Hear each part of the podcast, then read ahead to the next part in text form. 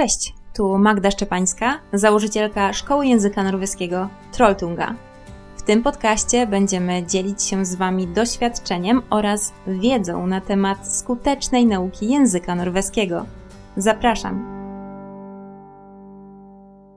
W dzisiejszej rozmowie postaramy się odpowiedzieć na jedno z najczęściej padających pytań, a więc ile faktycznie czasu potrzebujesz, aby nauczyć się języka norweskiego?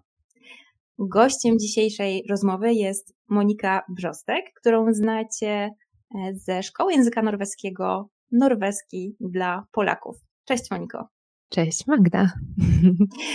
Na początek, jak zwykle, chciałabym, żebyś opowiedziała nam kilka słów o sobie. Czym się zajmujesz dokładnie? Cześć wszystkim, witam wszystkich słuchaczy. Mam na imię Monika, e, Monika Brzostek i tak jak Magda wspomniała, jestem założycielką Szkoły Norweskiej dla Polaków. E, jest to szkoła, która działa od 2017 roku w Oslo.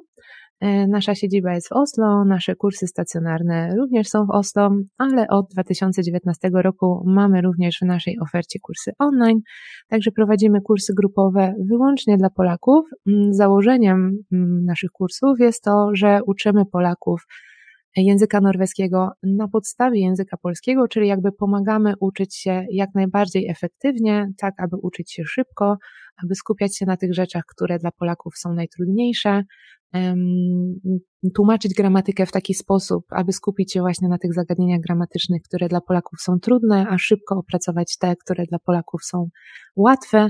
I właśnie tym się zajmujemy. Ja osobiście studiowałam e, na Uniwersytecie w Oslo, e, tam zdobyłam dużo z mojej wiedzy takiej dydaktycznej, a teraz przekazuję tą wiedzę naszym kursantom razem e, z grupą naszych lektorek.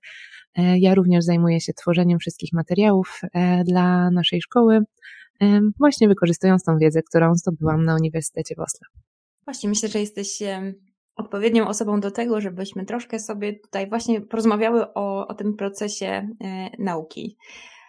No właśnie to pytanie, ile czasu, e, ile czasu potrzebuje na, na to, aby nauczyć się języka e, norweskiego. Będziemy sobie to dzisiaj rozkładać na czynniki pierwsze, ale chciałabym, żebyśmy na początek zaczęły od takiego prostego pytania. Jakie są pierwsze kroki, które w ogóle powinniśmy podjąć zaraz po tym, gdy zdecydujemy się na naukę norweskiego od, od zera? Myślę, że najważniejsze to w ogóle zdecydować, w jaki sposób chcemy się uczyć, bo to wcale nie jest takie łatwe pytanie, e, a musimy je sobie postawić. Po pierwsze, e, istnieje mnóstwo metod nauki, z których możemy skorzystać. Możemy skorzystać z aplikacji, na przykład do nauki, niektórzy z nich korzystają. Możemy skorzystać ze standardowych podręczników, mm, z książek do samodzielnej nauki z płytami CD też takie istnieją. Możemy skorzystać z kursów grupowych, z kursów indywidualnych, albo na przykład z kursów online do samodzielnej nauki, które teraz stały się coraz bardziej popularne. E, możemy też uczyć się jak dziecko, czyli po prostu wejść w norweskie środowisko i próbować w nim przeżyć niejako, ucząc się poprzez osmozę, po prostu będąc tam i próbując jakby mm, przetrwać i nauczyć się rzeczy mm, za pomocą słuchania ludzi, którzy, którzy są wokół nas. Sposób nauki musimy oczywiście dobrać pod kątem jakichś swoich osobistych preferencji, bo nie jest tak, mm, nie ma po prostu jednego dobrego sposobu nauki. A z drugiej strony każdy może znaleźć taką metodę, która akurat mm, dla niego będzie dobra. Jedni, na przykład, tak jak rozmawiałyśmy tutaj mm, przed spotkaniem, e, bardzo lubią ten aspekt społeczny nauki, czyli chcą przyjść do klasy, spotkać się z innymi, e, porozmawiać po norwesku na przykład przy kawie a inni z drugiej strony na przykład wolą uczyć się online.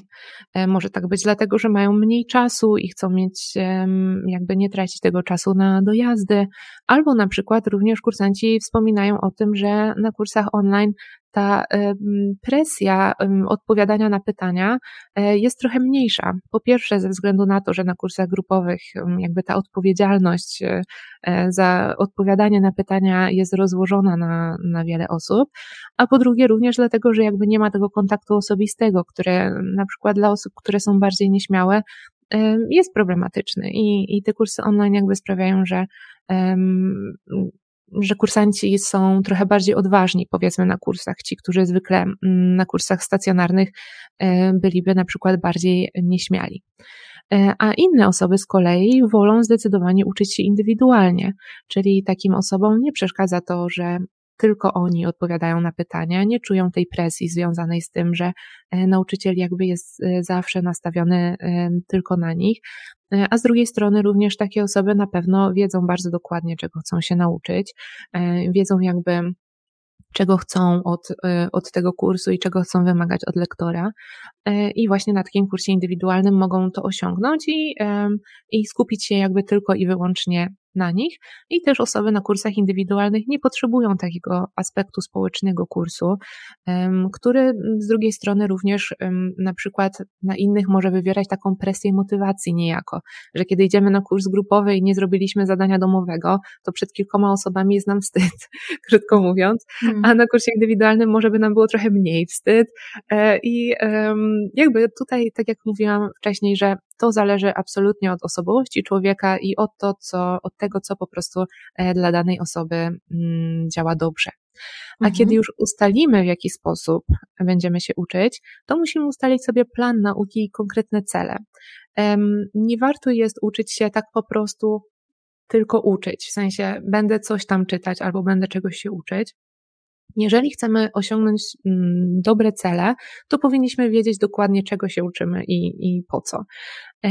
Czyli na przykład na kursach grupowych czy kursach też indywidualnych, ale z lektorką, Sprawa jest prosta, no bo mamy specjalistę, który nam ten e, plan ustala, e, czyli wiemy właśnie, lektor słucha tego, co jest nam potrzebne, albo na kursach grupowych po prostu mamy plan zajęć, który doprowadza nas do konkretnego poziomu zaawansowania. Na kursach indywidualnych z kolei lektor słyszy, że na przykład powiedzmy mamy rozmowę o pracy albo chcemy podejść do egzaminu i wiemy po raz kolejny, czego się chcemy nauczyć. Natomiast większe wyzwanie pojawia się, kiedy na przykład chcemy uczyć się sami, bo jeżeli decydujemy się, że uczymy się sami, to często skubniemy coś w jednej książce, skubniemy w drugiej książce i wydaje nam się, że się uczymy, ale tak naprawdę nie mamy żadnego takiego konkretnego momentu, w którym wiemy, że aha, dobra, teraz już osiągnęliśmy jakiś tam poziom e, i na przykład teraz wiem, że muszę zrobić to. Także w mhm. takim wypadku najlepiej jest moim zdaniem, jeżeli chcemy się uczyć oczywiście samodzielnie, oprzeć tą naszą strukturę nauki na jednym konkretnym podręczniku, takim akademickim, jak na przykład Powaj, i iść krok po kroku z tym podręcznikiem, tak aby wiedzieć jakby na jakim poziomie zaawansowania jesteśmy i co robimy, a inne rzeczy dodatkowe, właśnie to skubanie jakby z innych materiałów, robić sobie dodatkowo, tak aby jakby rozwijać to ten trzon, który już mamy ustalony w takim jednym podręczniku. Ale oczywiście ostatecznie, szczególnie na początku nauki, najbardziej polecam um, zajęcia z lektorkami albo z lektorami, którzy pomogą nam ustalić dobry plan dla nas. Mhm. Myślę, że bardzo ładnie to e, nam tutaj opisałaś. Ja tylko może dodam e, w kwestii nauki samodzielnej, bo mm, mam, pewne, mam tutaj pewne doświadczenia. E, mhm. To też, jeżeli chodzi o taką metodologię, trzeba sobie faktycznie stworzyć cały plan. Mm, I tutaj podpowiem Wam, bo zawsze odsyłam do miejsca, które jest po prostu doskonałe do tego. E, językowa Siłka, portal Językowa Aha. Siłka, prowadzony przez Patryka Topalińskiego. Patryk Aha. jest e, specjalistą od właśnie tworzenia planów e, takich do samodzielnej nauki. Także mhm. pozdrawiam Patryka i mhm. wszystkich językowych siłaczy, bo wiem, że tam są osoby, które właśnie samodzielnie też uzyskują bardzo, bardzo mm, dobre efekty. Wręcz zdają egzaminy na, na wysokich poziomach, ale to tylko tak dorzucam.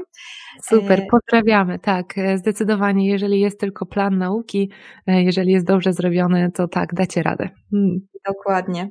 Natomiast, no właśnie, tutaj mm, niezależnie od tego, czy będziemy uczyć się indywidualnie, w grupie, samodzielnie, niezależnie od tego, jaką drogę wybierzemy, i tak musimy usiąść i w jakiś sposób zaplanować czas na swoją naukę. Jakie czynniki przy takim planowaniu warto wziąć pod uwagę? Mhm. W ogóle planowanie czasu na naukę jest ważne również pod tym kątem, żeby mm, wiedzieć, że nauka języka trwa. Nie możemy na pewno zakładać, że nauka języka trwa tyle, ile obecność na kursie albo kursie czy grupowym, czy indywidualnym. Musimy również się uczyć. Czyli mm, nie uczymy się 45 minut raz w tygodniu. Możemy mieć zajęcia z lektorem 45 minut raz w tygodniu, ale musimy uczyć się dużo i uczyć się codziennie i w jakiś sposób na przykład rozwijać sobie to, co robimy na zajęciach z lektorem. Na kursach grupowych tych e, informacji dodatkowych, zadań jest dość dużo, bo kursy grupowe mają to do siebie, że obejmują sobie dość sporo godzin i dość sporo materiału. Na kursach indywidualnych z kolei możemy dostać bardzo konkretne instrukcje tego, co mamy zrobić my osobiście, żeby rozwinąć te nasze osobiste um, potrzeby. Natomiast co jest ważne, to właśnie to, żeby wiedzieć, że pracujemy nie tylko na kursie, ale pracujemy też poza kursem. Im więcej pracujemy poza kursem, tym szybciej się nauczymy, krótko mówiąc, bo te powtórki w nauce języka są absolutnie kluczowe, tak żeby ta wiedza nam nie umykała. Bo krótko mówiąc, jeżeli nauczymy się czegoś, a później zrobimy sobie nawet 2-3 dni przerwy, to jak następny raz wrócimy do nauki tego, co robimy, to pewnie już dużej części tych rzeczy sprzed trzech dni nie będziemy pamiętać. Natomiast jeżeli nauczymy się czegoś i wrócimy do nauki następnego dnia, to jest duża szansa, że będziemy pa pamiętać większość tego, co się nauczyliśmy wczoraj. Zatem e, warto jest pamiętać, żeby wziąć na przykład jedną godzinę dziennie czy 30 minut dziennie, w zależności od tego, na co pozwala Wam życie, i jednak mieć czas na to, aby uczyć się tego norweskiego codziennie, w jakimkolwiek wymiarze. Czyli na przykład możemy chodzić na kurs dwa razy w tygodniu, ale codziennie nadal poświęcamy 30 minut, żeby powtórzyć sobie słówka, żeby zrobić jakieś ćwiczenia, żeby mm, zrobić zadanie domowe i tak dalej. Czyli jak najwięcej powtórek, szczególnie jeśli chodzi o powtórki słownictwa, które bardzo szybko wypada, jeżeli z niego nie korzystamy. Zatem to zdecydowanie będzie ważne w przypadku planowania nauki mm, systematyczność. To nam bardzo pomoże i warto jest również, szczególnie tutaj zwracam się do osób, które już mieszkają w Norwegii, patrząc również na moich kursantów i tak myśląc też logicznie trochę o, o nauce języka, czasem warto jest poświęcić na przykład kilka miesięcy zarobków i na przykład przez e, pół roku pracować na pół etatu, a to drugie pół etatu poświęcić na naukę języka i za pół roku już zdobyć lepszą pracę, mieć lepsze zarobki, odrobić sobie to pół roku, podczas którego nie pracowaliśmy aż tak ostro, niż żeby pracować na przykład na pełen etat, powiedzmy, sprzątając, podczas kiedy tak naprawdę chcemy, powiedzmy, wrócić do zawodu pielęgniarki, E, i przez to, że będziemy pracować dużo sprzątając, to nie będziemy mieć czasu na to, żeby uczyć się i przygotować się do powrotu do zawodu. Także w tym wypadku, jeżeli tylko życie Wam na to pozwala, to warto jest pracować trochę mniej, tak tylko, żeby się utrzymać, e, a resztę czasu poświęcić na to, żeby uczyć się i to po prostu jak najwięcej. Ja osobiście uwielbiam uczyć się nowych języków i lubię się również języków uczyć sama. E, I, ale kiedy to robię, to po prostu spędzam na przykład dwie, trzy godziny dziennie na, nauki, na naukę i mhm. wtedy e, ta nauka postępuje bardzo, bardzo szybko. To może um, zdradzisz nam, jakich języków e, w tej chwili się uczysz? E, w tej chwili akurat nie uczę się żadnego nowego, mhm. ale mój ostatni nabytek e, to był język hiszpański. I w przypadku mhm. hiszpańskiego e, uczyłam się go właśnie samodzielnie, no i poświęciłam właśnie dwie, trzy, cztery godziny dziennie. Właściwie otoczyłam się jakby tym, tą nauką języka, bo sprawiało mi to też przyjemność. Mhm. I pamiętam dokładnie, że przeszłam od zupełnego zera do poziomu B1 w cztery miesiące. Hmm. Także w cztery miesiące doszłam do takiego poziomu, gdzie już naprawdę byłam w stanie prowadzić dość skomplikowane rozmowy. To gratuluję. To jest e, Też byś to mogła zrobić. Też byś mogła to zrobić na pewno. E, dobrze, ja Wam tylko jeszcze może tutaj dopowiem, bo fajnie mówiłaś o tej systematyce i o tym, że warto sobie wyznaczyć codziennie jakąś, e, jakiś tutaj przedział czasowy, tak jak ty to ładnie sformułowałaś, e, to na ile wam pozwala życie. Mhm. Natomiast mm. też z doświadczenia myślę, że i Twojego, i mojego wiemy, że lepsze jest te 5 minut spędzone na przykład w aplikacji Duolingo, czy w jakiejkolwiek innej, i, i tutaj konkretne powtórki, niż, niż zupełnie nic. Więc y, to też Wam e, polecam, e, może właśnie ściągnąć sobie, czy to Duolingo, czy jakąkolwiek inną, e, inną aplikację, bo one też mają takie przypominajki po prostu. One będą się Wam wyświetlać w tym telefonie tak długo, aż Wy po prostu przejdziecie do tej powtórki i, i przejdziecie chociażby taką jedną, krótką, kilkuminutową sesję. Także to jest takie dodatkowe wsparcie. Mhm, zdecydowanie, zgadzam się z Tobą. I y, również też y, kiedyś nawet opublikowałam coś takiego w naszych mediach społecznościowych. Jeden z komentarzy pod tym postem był taki, żebym ludzi nie okłamywała, no że pięć minut dziennie nic nie da. E, natomiast to pięć minut dziennie jednak sprawi, że e, może osiągniemy to A1-1 za rok, a nie za pięć tygodni. E, ale jednak go osiągniemy, a nie robiąc nic, po prostu go nie osiągniemy. Więc jeżeli 5 minut to faktycznie jest absolutne maksimum tego, co możesz wyłuskać z dnia, no to tak jak mówi Magda, jak ty mówisz Magdo, 5 minut jest lepsze niż nic. Tak, tutaj bardzo dobrze, że to dopowiadasz, bo, bo my mówimy tutaj o, o taki, takim dodatku. Ja bym powiedziała, że to jest już tylko taka wisienka, prawda? Ten mhm. system powtórek, ale e, te, te pięć minut oczywiście. Natomiast zawsze dążcie do tego, żeby poświęcić na tę naukę maksymalnie dużo czasu, ile jesteście w stanie. Natomiast no właśnie, czasami się zdarza, że jesteśmy w podróży, albo nie wiem, e, pracujemy nad godziny, albo wiecie, są takie dni, kiedy dzieje się dużo, e, no to w takich dniach, tylko mówimy o takich dniach wyjątkowych, wtedy 5 minut może Was uratować, ale w mhm. normalnej sytuacji, no to myślę, że polecamy dużo dłuższe okresy czasu, od 30 minut w górę. Myślę, że wtedy to ma faktyczny sens. My tu rozmawiamy znowu o czasie, e, więc i wiemy też, że każdy z nas ma, no tutaj uczymy się zupełnie inaczej, mamy inne uwarunkowania, więc skąd ja mogę wiedzieć, ile czasu to właśnie ja będę musiała się uczyć języka norweskiego?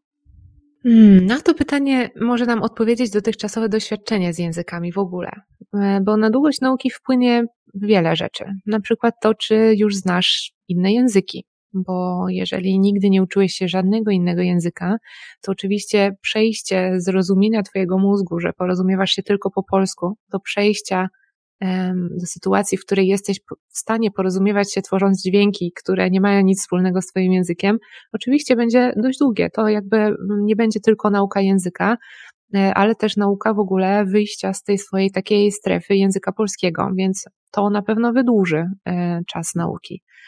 Natomiast mm, ważne będzie też to, poza tym, czy lubisz i potrafisz się uczyć. To może brzmieć trochę śmiesznie, ale e, nauka uczenia się, umiejętność uczenia się wcale nie jest taka jednoznaczna i to też zależy od tego, czy uczyliśmy się wcześniej, czy uczyliśmy się samodzielnie, czy na przykład opieraliśmy się raczej w życiu na tym, że po prostu chodziliśmy do szkoły i to, co nam zostało w głowie, to tam było czy wiemy po prostu, w jaki sposób usiąść samemu w domu, zrobić sobie notatki i jak to zrobić w taki sposób, żeby dla nas było to przyjemne. Bo jedni uczą się ze słuchu, inni uczą się z przepisywania notatek, inni uczą się mm, z in, innymi jakimiś metodami i mm, znajomość tych metod, które są odpowiednie dla Ciebie, na pewno przyspieszy to, że będziecie uczyć się w taki sposób, który dla Was będzie przyjazny, sympatyczny i przez to mm, nastąpi on wcześniej, czyli osoba przyjdzie na kurs, po kursie, po spotkaniu już będzie wiedziała, ok, to siadam do domu, przepisuję wszystkie notatki, bo tylko w ten sposób zapamiętam to, co było na zajęciach. No i taka osoba na pewno nauczy się szybciej niż osoba, która wróci do domu i nie będzie wiedziała, jak uczyć się samodzielnie w domu, więc mm, to również wpłynie na to, jak długo będziemy, będę akurat ja się uczyć. Ale myślę, że jednym z takich najważniejszych e, aspektów jest motywacja. Mhm. Sam fakt tego, że e, chcemy nauczyć się języka, e, to jeszcze nie jest wystarczająca motywacja. Musimy wiedzieć, dlaczego się uczymy tego języka. Jeżeli uczymy się, bo jesteśmy nim po prostu zainteresowani, no to faktycznie możemy być jakimś takim pasjonatem języków i po prostu chcemy się go nauczyć, albo lubimy odhaczać sobie na liście kolejne języki. Ja trochę tak mam, szczerze mm. mówiąc, że lubię po prostu się uczyć, sprawia mi to przyjemność, e, nowe języki. Natomiast w większości przypadków uczymy się po to, bo chcemy, żeby nasze życie stało się lepsze, na przykład kiedy mieszkamy w Norwegii, albo kiedy mieszkamy w Polsce i też mamy pracę z językiem norweskim, tak jak rozmawiałyśmy tutaj przed spotkaniem. Mhm. Więc ta motywacja musi być naprawdę jasna. Czy chcemy się dogadać e, z sąsiadem, czy chcemy zdobyć lepszą pracę, czy na przykład e, mamy narzeczonego Norwega i chcemy mm, dogadać się z teściową, bo słabo mówi po angielsku i tak dalej, i tak dalej. Więc bez tej motywacji będzie trudno. Tutaj na pewno zauważyłam, że łatwiej jest zdobyć motywację osobom, które przyjeżdżają do Norwegii, na przykład są młode i jeszcze szukają, jakby są na etapie szukania znajomych, szukania um, partnerów i bardziej jakby są zainteresowane wybiciem się w to norweskie społeczeństwo. albo osoby na przykład, które są na etapie um, tworzenia rodziny i mają małe dzieci, więc chcą dogadywać się w przedszkolach i w szkołach. Najtrudniej jest osobom, które przyjeżdżają e, do Norwegii już na przykład tam powiedzmy z żoną e, mhm. i nie potrzebują nowych znajomych, nie potrzebują, e, nie szukają partnera, więc ta motywacja jest wtedy najmniejsza. I dlatego warto jest wtedy znaleźć sobie jakiś inny motywator, na przykład to, że nie wiem, do końca tego roku chcę mm, mieć pracę, w której zarabiam tyle i tyle. I żeby to zrobić, muszę się dogadywać po norwesku i pójść na parę rozmów o pracy po norwesku. I to jest wtedy nasz motywator, czyli ta motywacja, ten motywator musi być bardzo konkretny i to na pewno przyspieszy proces nauki. Tak, ja tylko może dopowiem, że warto motywację od razu, od razu się tak się zaprogramować, żeby motywację połączyć z akcją. Mm, bo też e, ja no, myślę, że z własnego doświadczenia, takiego już osobistego, kiedy zostawiam sobie tylko motywację, to często to jest tak, że ona się tak gdzieś tam rozpływa, wiecie, zaczynam i potem się to gdzieś tam e, gubi w przestrzeni, tak? Natomiast jeżeli motywację połączymy z akcją, czyli od razu zaczniemy działać, e, a jeszcze do tego dorzucimy sobie na samym końcu cel, ale taki wiecie, mhm. konkret, e, no to, to, to może nam przynieść no, zaskakująco dobre efekty. Więc motywacja na początku, ale od razu połączona z akcją i to ramię w ramię ma nas doprowadzić do spełnienia konkretnego celu. Także mm -hmm. o tym też, też pamiętajcie. E, a my myślę, że przejdziemy sobie do takiego pytania o etapy nauki. E, czyli po prostu, jak już mam pewien plan, tak, e, tutaj wiem na co mnie stać, ile mam czasu, to jak będzie, jak będzie to przebiegało? Czego mogę się spodziewać w tym procesie nauki? Jakie są etapy? Mhm.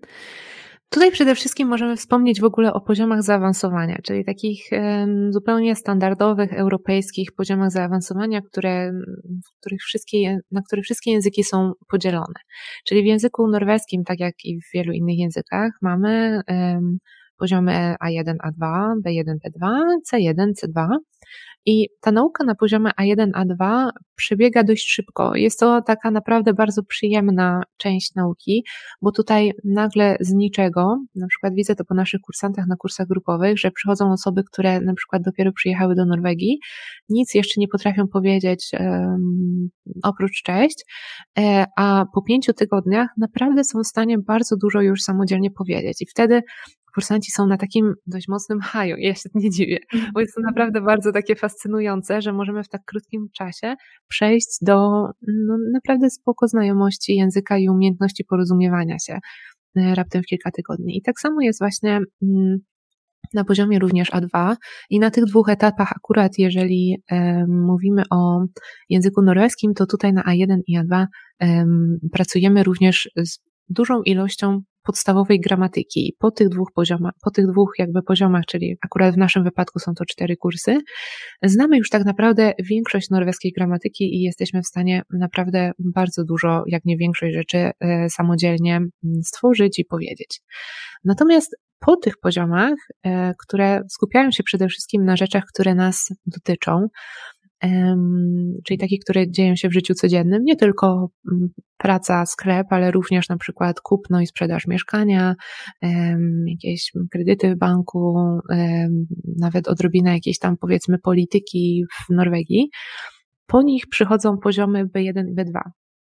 I to są poziomy, których nauka, na, którą, na których naukę potrzebujemy zdecydowanie więcej czasu, dlatego że one już nie opierają się tak mocno na e, gramatyce, one przede wszystkim e, opierają się na rozwoju umiejętności rozmawiania na różne tematy, które nas bezpośrednio nie dotyczą.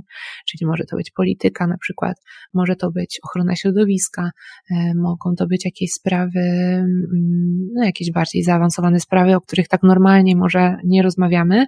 Natomiast to są rzeczy, które czytamy w wiadomościach i które jakby dotyczą również życia życia w Norwegii, tylko jakby w bardziej mm, zaawansowanym kontekście. I oczywiście z tym wiąże się, że musimy poznać bardzo dużo nowych słów. A jeżeli musimy poznać dużo nowych słów, to musimy je również zapamiętać. E, więc tym sposobem jakby mm, możemy założyć, że nauka na tych poziomach będzie trwała nieco więcej. Do tego jeszcze na poziomie B1, B2 dochodzi umiejętność e, pisania i komunikacji takiej trochę bardziej akademickiej, czyli już nie piszemy maila do szefa, tylko musimy również być w stanie napisać e, rozprawkę, w której tłumaczymy naszą pozycję e, w danej dyskusji. Zatem tutaj po pierwsze jest to dużo nowego słownictwa, po drugie są to takie formaty już naprawdę dużo bardziej zaawansowane, więc te dwa poziomy zajmują dużo więcej czasu, i one przede wszystkim są przeznaczone dla tych, którzy naprawdę chcą dopracować swój norweski do perfekcji e, i być w stanie na przykład zdać egzaminy, pójść na studia albo być po prostu aktywnym takim uczestnikiem życia w Norwegii, niezależnie od tego, jaki temat akurat w rozmowach e, codziennych się pojawia. Także na pewno e, warto jest pamiętać o tym, żeby nie przejmować się tym, że po pierwszym etapie nauki mija nam ten high i zaczyna się e, ten taki efekt plateau, czyli tej takiej płaszczyzny, z której trudniej jest się wybić ponownie do góry, bo po prostu nauka staje się trudniejsza. I to nie ma nic wspólnego z waszymi predyspozycjami i to nie ma nic wspólnego z tym, że na przykład nie nadajecie się do uczenia się norweskiego. To po prostu oznacza, że ten pierwszy etap jest łatwiejszy dla wszystkich, kolejne są trudniejsze również dla wszystkich i po prostu mm, nie możemy identyfikować tego haju związanego z nauką, e, z całą nauką przez cały jakby okres e, nauki od A1 do powiedzmy B2, e, więc nie przejmujcie się tym, że ten haj mija po początkowym mhm. etapie. No właśnie, przy, może przy tym poziomie A1, takim początkującym, łatwo jest nam, właściwie najłatwiej jest nam zauważyć nasze postępy, mm, ale po czym poznam, że mój poziom znajomości języka wzrósł i tak naprawdę mogę kontynuować naukę na wyższym poziomie.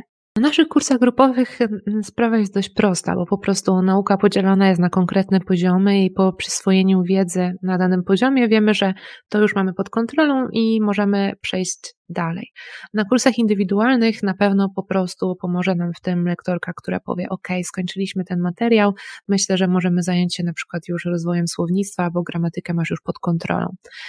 E, jeżeli uczymy się sami, albo w ogóle, jeżeli chcielibyśmy przetestować e, również nasz poziom sami bez lektorki, to możemy na przykład podejść do jakiegoś testu poziomującego. My mamy taki poziom na teście na, na stronie internetowej. Wy macie? E, szykujemy się do tego? Też będzie. A, tak. Też będzie, okej. Okay. No to właśnie um, taki test poziomujący może być przydatny, żeby sprawdzić. Wiem, że takie testy są też um, chyba na Folke Uniwersytecie w każdym razie, jak wygooglujecie sobie test poziomujący, to możecie je znaleźć i sprawdzić mniej więcej, na jakim e, poziomie zaawansowania jesteście. Natomiast ważne jest też, po co chcemy wiedzieć, czy mamy przejść dalej w nauce, bo um, nasz, nasza motywacja, nasz cel, czyli to, o czym mówiliśmy wcześniej, to jest wyznacza nam jakby to, w jaki sposób będziemy się uczyć. Bo jeżeli na przykład chcemy uczyć się po to, bo chcemy zdać egzamin na danym poziomie, no to faktycznie wtedy musimy iść krok po kroku w poziomach zaawansowania, aby dotrzeć do powiedzmy poziomu B2 i e, być w stanie zdać egzamin na poziomie B2. Natomiast jeżeli uczymy się, bo na przykład chcemy po prostu swobodnie czuć się w Norwegii, to wtedy tak naprawdę nie ma wielkiego znaczenia, na jakim jesteśmy poziomie. Ważne jest, czy się dogadujemy z tym naszym szefem, czy się dogadujemy z naszym sąsiadem i czy zaczynamy czuć się dobrze i wtedy po prostu uczymy się dalej, tak jak mm, jest dla nas odpowiednie. Także nasz motywator, nasz cel e, też tutaj e, wyznacza nam jakby drogę tego, czy poziomy są istotne, czy nie. No właśnie, mówiłaś o takim e, teście poziomującym, ale mamy jeszcze mm, do dyspozycji testy czy egzaminy państwowe. No i tutaj pytanie, kiedy zapisać się na taki egzamin państwowy, mm, czy innymi słowy, kiedy wiem, że jestem gotowa na taki egzamin państwowy i ile czasu zajmie mi przygotowanie się do, no właśnie, do takiego egzaminu. Najlepszą sugestią w tej kwestii myślę, że jest zapisanie się na egzamin jak najwcześniej. Oczywiście, jeżeli to jest nasz cel, żeby zdać ten egzamin. I wtedy wiemy, że uczymy się pod kątem egzaminu językowego e, i wiemy właśnie, że to jest cel, do którego dążymy. A egzamin jednocześnie to jest świetny motywator, to jest właśnie kierunkowskaz, w którym kierunku musimy się uczyć i kiedy również jest deadline naszej nauki, dlatego że w nauce języka mm, ważną kwestią jest to, że właściwie nie ma jej końca. Tak naprawdę możemy być na poziomie C1, a nadal czegoś się uczyć. Ale kiedy mamy egzamin e, na horyzoncie, to wiemy, że za, nie wiem, pół roku musimy mm, nauczyć się tego i tego i tego. Na przykład w przypadku e, egzaminów, powiedzmy B2, B2 no szprywy. Najlepiej jest po prostu opracować cały podręcznik Powaj, opracować cały podręcznik Steinstein, opracować cały podręcznik Hypobergia i wtedy wiemy, że z największą pewnością będziemy w stanie odpowiedzieć na pytania, które pojawiają się właśnie na egzaminie. Zatem motywacja. E, pamiętajmy również, że zdanie egzaminu i faktyczne bycie na jakimś poziomie to są dwie różne rzeczy. Bo jeśli uczymy się pod kątem egzaminu, to uczymy się właśnie tych rzeczy przede wszystkim egzaminacyjnych i może pomijamy jakieś rzeczy takie powiedzmy bardziej życiowe. Więc może nie będziemy uczyć się e, slangu albo nie będziemy uczyć się e, jakichś takich mm, spontanicznych rozmów, e, small talków, tylko będziemy uczyć się pod kątem egzaminu. E, to są również bardzo ważne rzeczy, których powinniśmy się uczyć e, i powinniśmy je zawrzeć w naszej nauce.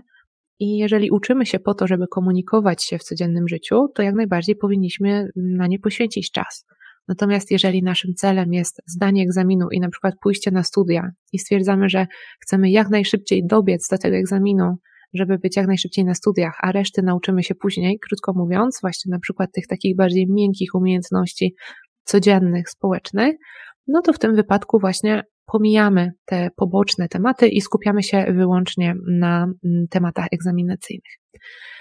E, żeby sprawdzić, czy jesteśmy gotowi na egzamin na danym poziomie, myślę, że najlepiej wejść sobie na stronę kompetencyjność.g tam są właśnie takie przykładowe testy, które możemy wykonać ze słuchu, z czytania, są tam też prace pisemne i możemy zobaczyć, czy już radzimy sobie na egzaminie na danym poziomie. To na pewno wskaże nam, czy jesteśmy gotowi na egzamin na danym poziomie zaawansowania. I teraz bardzo ważne jest to, że często kursanci zdają, przynajmniej w wypadku ludzi, których ja znam, naszych kursantów, że kursanci zdają bardzo często egzamin na wyższym poziomie zaawansowania niż są.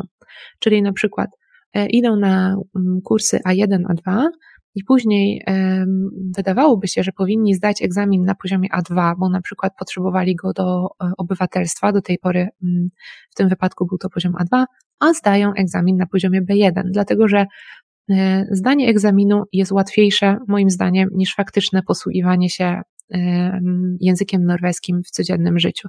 Także zapiszcie się na egzamin wcześniej, niż Wam się wydaje, że jesteście gotowi. To jest taki mój, moja rada. E, oczywiście nic wielkiego się nie stanie, jeżeli go nie zdacie.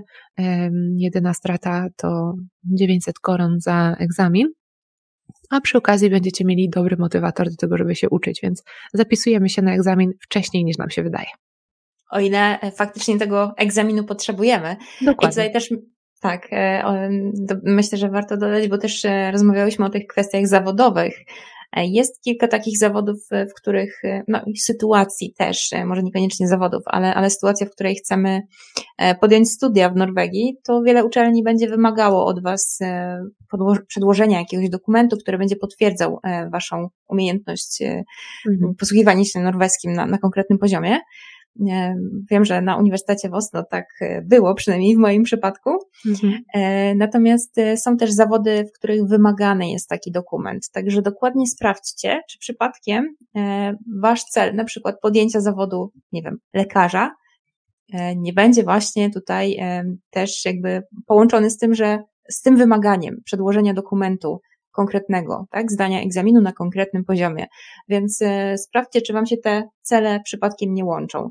I wtedy, tak jak już Monika powiedziała, e, biegniemy, tak, najpierw tym e, torem do egzaminu, a później będziemy się uczyć reszty, bo, bo tak, to, to warto znowu podkreślić, że nauka norweskiego czy czegokolwiek innego, czy tutaj w kontekście języków, to jest bardziej to jest maraton, tak? Więc e, myślę, że e, też, też warto sobie to zapamiętać w kontekście, no, w kontekście e, egzaminów. Tak, i um, ostatnio nawet y, inne zawody, niekoniecznie właśnie um, te takie powiedzmy z najwyższej półki, czyli tylko lekarze um, i inne zawody medyczne, y, również zaczynają otrzymywać zobowiązania tego, że muszą znać język na określonym poziomie i musi on być potwierdzony dyplomem. Na przykład to chyba było w zeszłym roku albo dwa lata temu, już nie wiem, przez mhm. pandemię już nie wiem, który jest rok. E, natomiast e, wcześniej na przykład bardzo często osoby, które przyjeżdżały do Norwegii, z mojego doświadczenia, przynajmniej do Oslo, z mojego doświadczenia zaczynały swoją przygodę um, z Norwegią, pracując jako asystenci w przedszkolach. I w pewnym momencie e, weszło takie e, obostrzenie, że nawet ci asystenci musieli mieć przynajmniej poziom B1 potwierdzony e, dokumentem, właśnie egzaminem, I tutaj właśnie myślę, że warto, to jest dobra jakby uwaga przede wszystkim mm, dla osób, które decydują się na wyjazd do Oslo, że w związku z tym, że tutaj jest bardzo duża konkurencja na rynku pracy, jest mnóstwo rąk do pracy, to te wymagania często są jeszcze wyższe niż w innych miejscach w Norwegii, w związku z tym, że pracodawca może po prostu przebierać w pracownikach, więc taki egzamin może nam dodatkowo pomóc w tym, żeby wygrać e, z innymi, którzy na przykład takiego egzaminu nie mają. Dobrze, a mówiłaś właśnie tutaj jeszcze o tym efekcie plateau, czyli takim momencie, w którym wchodzimy już na pewien wyższy albo po prostu średnio, wyższy poziom. No i mamy takie wrażenie, że się gdzieś tam e, zatrzymaliśmy. Mm, to jest, my już wiemy, jako nauczycielki, lektorki, wiemy, że to jest takie fałszywe wrażenie e, i że da się to, da się to przejść. Natomiast e, no tutaj jeszcze takie pytanko właśnie o poziom gdzie ja czuję, tak, że jestem na poziomie B1, B2, ale nadal mam ten problem ze zrozumieniem Norwegów. Po pierwsze, czy jest to normalne? A po drugie, kiedy mogę się spodziewać tego, że zacznę swobodnie rozumieć Norwegów e, w rozmowach? Rozumienie native speakerów w ich naturalnym środowisku, kiedy nie mówią bezpośrednio do nas, tylko na przykład rozmawiają w grupie, to już jest w ogóle najtrudniejszy, mm, najtrudniejsza sytuacja, która może nas spotkać. To jest duże wyzwanie dla osób uczących się języka norweskiego. Mówiąc o tym temacie, nie sposób e, nie wspomnieć o Linoszk i o wszystkich dialektach, które możemy spotkać i które bardzo komplikują nam e, umiejętność e, rozumienia norweskiego w takiej spontanicznej rozmowie, bo gwarantuję Wam wszystkim, którzy się uczycie i którzy czujecie właśnie, że coś jest ze mną nie tak, bo dalej nie jestem w stanie zrozumieć Norwegów, mimo że już na przykład robię wypracowania na bardzo skomplikowane tematy, że gdyby wszyscy e, wokół Was mówili tym takim czystym, książkowym norweskim, to na pewno bez problemu moglibyście ich zrozumieć i wszystkie słowa, których używają i wszystkie konstrukcje. Natomiast oczywiście nie jest tak w Norwegii. Wiemy, że tych dialektów jest mnóstwo. I, no i niestety to sprawia, że trudno jest nam zrozumieć często osoby, E, których dialektu nie znamy. Bo tak naprawdę tutaj chodzi o przyzwyczajenie się do jednego konkretnego dialektu, czy tam do tego, który słyszymy, i kiedy przyzwyczaimy się do tego dialektu, to nasze ucho już e, będzie go wyłapywało. Wtedy już zaczniemy rozumieć te osoby. Będziemy wiedzieć, jakie są na przykład inne dźwięki, będziemy wiedzieć, jakie są inne słowa, których używamy. Więc krótko mówiąc, e, dialekt, który, czy na przykład Ninoszk, który który też zrozumiemy. Jeżeli nauczyliśmy się dobrze bookmall, to Ninoszkę również będziemy rozumieć w rozmowach, gwarantuję Wam, na pewno. Natomiast jeżeli spotykamy jakiś dialekt po raz pierwszy i nigdy go wcześniej nie słyszeliśmy i na przykład nie jest to rozmowa na jakiś temat konkretny, że na przykład wiesz, że e, siedzicie wszyscy w jednym miejscu i rozmawiacie o, nie wiem, koronie i mniej więcej jesteście w stanie wymyślić, domyśleć się tego, o czym w danej chwili y, osoba mówi. Inaczej jest, kiedy spotykamy osobę na przykład spontanicznie na ulicy i ona nagle coś do nas powie i jeszcze w dialekcie, którego nie rozumiemy, no to wtedy mm. oczywiście E, jest trudno zrozumieć, co ta osoba do nas mówi e, i jest to absolutnie normalne. Jesteśmy po pierwsze wyrwani z kontekstu, nie wiemy o co chodzi, po drugie jest dialekt, którego nie rozumiemy zbyt dobrze, no i po trzecie jesteśmy pewnie również zestresowani tym faktem, więc rozumiemy e, jeszcze mniej. Krótko mówiąc, a jak z taką osobą mielibyśmy kontakt częściej, przyzwyczailibyśmy się do tego konkretnego dialektu, już byśmy wiedzieli i przede wszystkim bylibyśmy zrelaksowani e, i tacy bardziej receptywni na to, co się dzieje wokół nas, to wtedy na pewno nie byłoby problemu z tym, żeby tą osobę zrozumieć, albo ten problem byłby mniejszy. Ale wszystkim, którzy uczą, uczą się języka angielskiego albo uczyli kiedyś, polecam takie ćwiczenie i taką myśl. My wszyscy, powiedzmy, z tego takiego pokolenia, mm, mojego przynajmniej, uczymy się angielskiego od kiedy miałam może 10 lat, czyli wiele lat.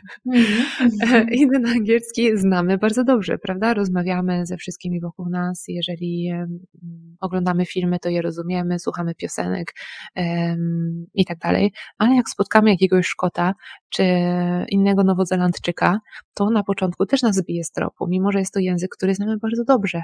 I dokładnie tak samo jest z norweskim. Jak usłyszymy ten taki powiedzmy standardowy dialekt, to wtedy będzie nam łatwiej to zrozumieć, ale nie powinniśmy się biczować faktem, że nie rozumiemy w pierwszej takiej sytuacji e, dialektu, którego do tej pory nie znaliśmy. Musimy się po prostu do niego przyzwyczaić. E, zresztą myślę, że pocieszającym faktem jest to, że nie tylko my, obcokrajowcy, dla których norweski nie jest językiem ojczystym, jesteśmy zaskoczeni, bo także Norwegowie są zaskoczeni często e, no, trudnymi dialektami. I to ja tak może dorzucę ze swojego doświadczenia. Miałam taką sytuację, gdzie po prostu, no prawie się popłakałam, dosłownie. Pana... Właśnie nie, byłam przerażona, dlatego że ja brałam udział w bardzo poważnym tłumaczeniu medycznym do tego, więc tam, e, że tak powiem, profesjonalizm był, e, był, był, był no, niezbędny, bo to jakby wpływało też na, na, na później dalszy, dalszy rozwój tak, leczenia tego pana. Mhm. Natomiast chodziło o to, że pan nie uprzedził mnie, E, że mówi tak naprawdę połączeniem języka norweskiego z duńskim, dlatego że wychował się w takiej rodzinie. I dla niego to było naturalne, prawda, że no właściwie norweski, nie dość, że norweski z południa Norwegii, gdzieś tam, gdzie już mhm. mamy dialekt, prawda, no to jeszcze na to nałożony duński i to jeszcze duński dialekt, więc jakby, bo mama, prawda, tutaj z Norwegii, tata z Danii i, ale y, wszystko się wyjaśniło w momencie, kiedy ja po prostu pana zapytałam, tak, dlaczego, bo, bo ja nie jestem w stanie wyłapać pewnych rzeczy i, i zastanawiałam się dlaczego. Mhm. Więc jakby też y, tak mówiąc, y, tutaj przekładając to na taki tips, czy y, konkretną wskazówkę dla Was, jeżeli słyszycie, że ewidentnie coś nie gra, albo tutaj nie jesteście w stanie czegoś wyłapać, to po prostu zapytajcie tę osobę, bo może się okazać, że Wam się wydaje, że jest to język norweski, Mhm. A być może jest to język duński albo język szwedzki. więc, e, więc e, taki wiecie, taka mieszanka, bo, bo tutaj warto też e, dodać, że jest bardzo dużo rodzin, które są właśnie takie mieszane, skandynawskie. Więc tak. zwłaszcza te takie przygraniczne, gdzieś tam między Norwegią a Szwecją, gdzie mhm. nie wiem, mama Szwedka, tata Norweg, albo odwrotnie, albo właśnie takie duńsko-norweskie rodziny. I te rodziny, pamiętajcie, że one mają swoje takie gdzieś tam zasady, gdzie używają dwóch języków, dla nich to jest normalne, i z tym też wychodzą dalej, tak, e, i, i próbują się tak komunikować e, nie zważając na to, czy, czy ta druga osoba będzie to rozumiała, czy nie. E, no bo to też warto podkreślić, że Norwegowie jednak e, wychodzą najpierw z tym swoim dialektem, a potem ewentualnie mogą za waszą prośbą, czy prośbą rozmówcy dostosować swój język mhm. do, powiedzmy, że takich bardziej ogólnych zasad, tak? Chociaż no ciężko mówić o jakichś zasadach wymowy w norweskim, no ale, e, czy, czy zasadach tutaj języka mówionego bardziej o w ten sposób. Natomiast no możemy to w, jakiś sposób tam ujednolicić, tak żebyśmy wszyscy się rozumieli, więc też się nie po prostu pytać, e, Dokładnie. skąd e, tak, dany, e, dany rozmówca pochodzi i w jakim dialekcie mówi i czy to na pewno jest dialekt języka norweskiego. To tak już na rozluźnienie na sam koniec. Także też bądźcie świadomi tego, że osoby, które mają doświadczenie wieloletnie z czy to nauczaniem, czy tłumaczeniem, też często są zaskakiwane takimi, no, takim, taką sytuacją, w której czują się po prostu tak, że nie rozumieją swojego rozmówcy, więc y, u Was uczących się to jest tym bardziej naturalne. Mhm. Dobrze, Moniko, czy chciałabyś dorzucić jeszcze kilka słów y, na koniec w ramach podsumowania? Mm, przede wszystkim chciałam Was wszystkich zachęcić do tego, żebyście uczyli się języka norweskiego, jeśli mieszkacie w Norwegii. E, jest to naprawdę bardzo ważne, nawet pomijając już takie kwestie mm, zawodowe. Ważne jest to, żebyście po prostu wiedzieli, co się wokół Was dzieje, bo Norwegia ma bardzo dużo do zaoferowania, mm, bardzo dużo rzeczy, które są dostępne ogólnie dla wszystkich. Są zasady, które bardzo różnią się od zasad polskich, i jeżeli nie mówicie swobodnie, choćby trochę w języku norweskim, to po prostu o nich nie będziecie nigdy wiedzieć. I mieszkając w Norwegii, dobrze jest po prostu wiedzieć, co się wokół Was dzieje, bo to może tylko przynieść dobre rzeczy. Zatem warto zainwestować czas e, w naukę języka norweskiego, po to, żeby po prostu czuć się tutaj lepiej, e, a naprawdę im dłużej się tutaj jest, tym lepiej się czuję, więc e, im wcześniej nauczycie się norweskiego, tym szybciej osiągniecie tutaj sukces, więc polecam, zachęcam, no i zapraszam. E, no właśnie, tutaj ja tak jeszcze w nawiązaniu do Twojego ostatniego zdania, gdzie powiedziałaś o tych różnicach kulturowych, mm, to chciałabym Wam tylko mm, powiedzieć, że to nie jest nasza ostatnia rozmowa. E, kolejna będzie dotyczyła właśnie też między innymi tych różnic kulturowych i oczywiście e, tutaj tego, jak, jak sobie z tym poradzić, również w kontekście językowym. Więc ja się z Moniką żegnam w tym odcinku podcastu, ale słyszymy się w kolejnym. Tak jest. Dziękuję bardzo, bardzo mi miło było z Tobą porozmawiać i słyszymy się wkrótce. Dokładnie. Dziękujemy bardzo za wysłuchanie tego podcastu. Cześć. Cześć.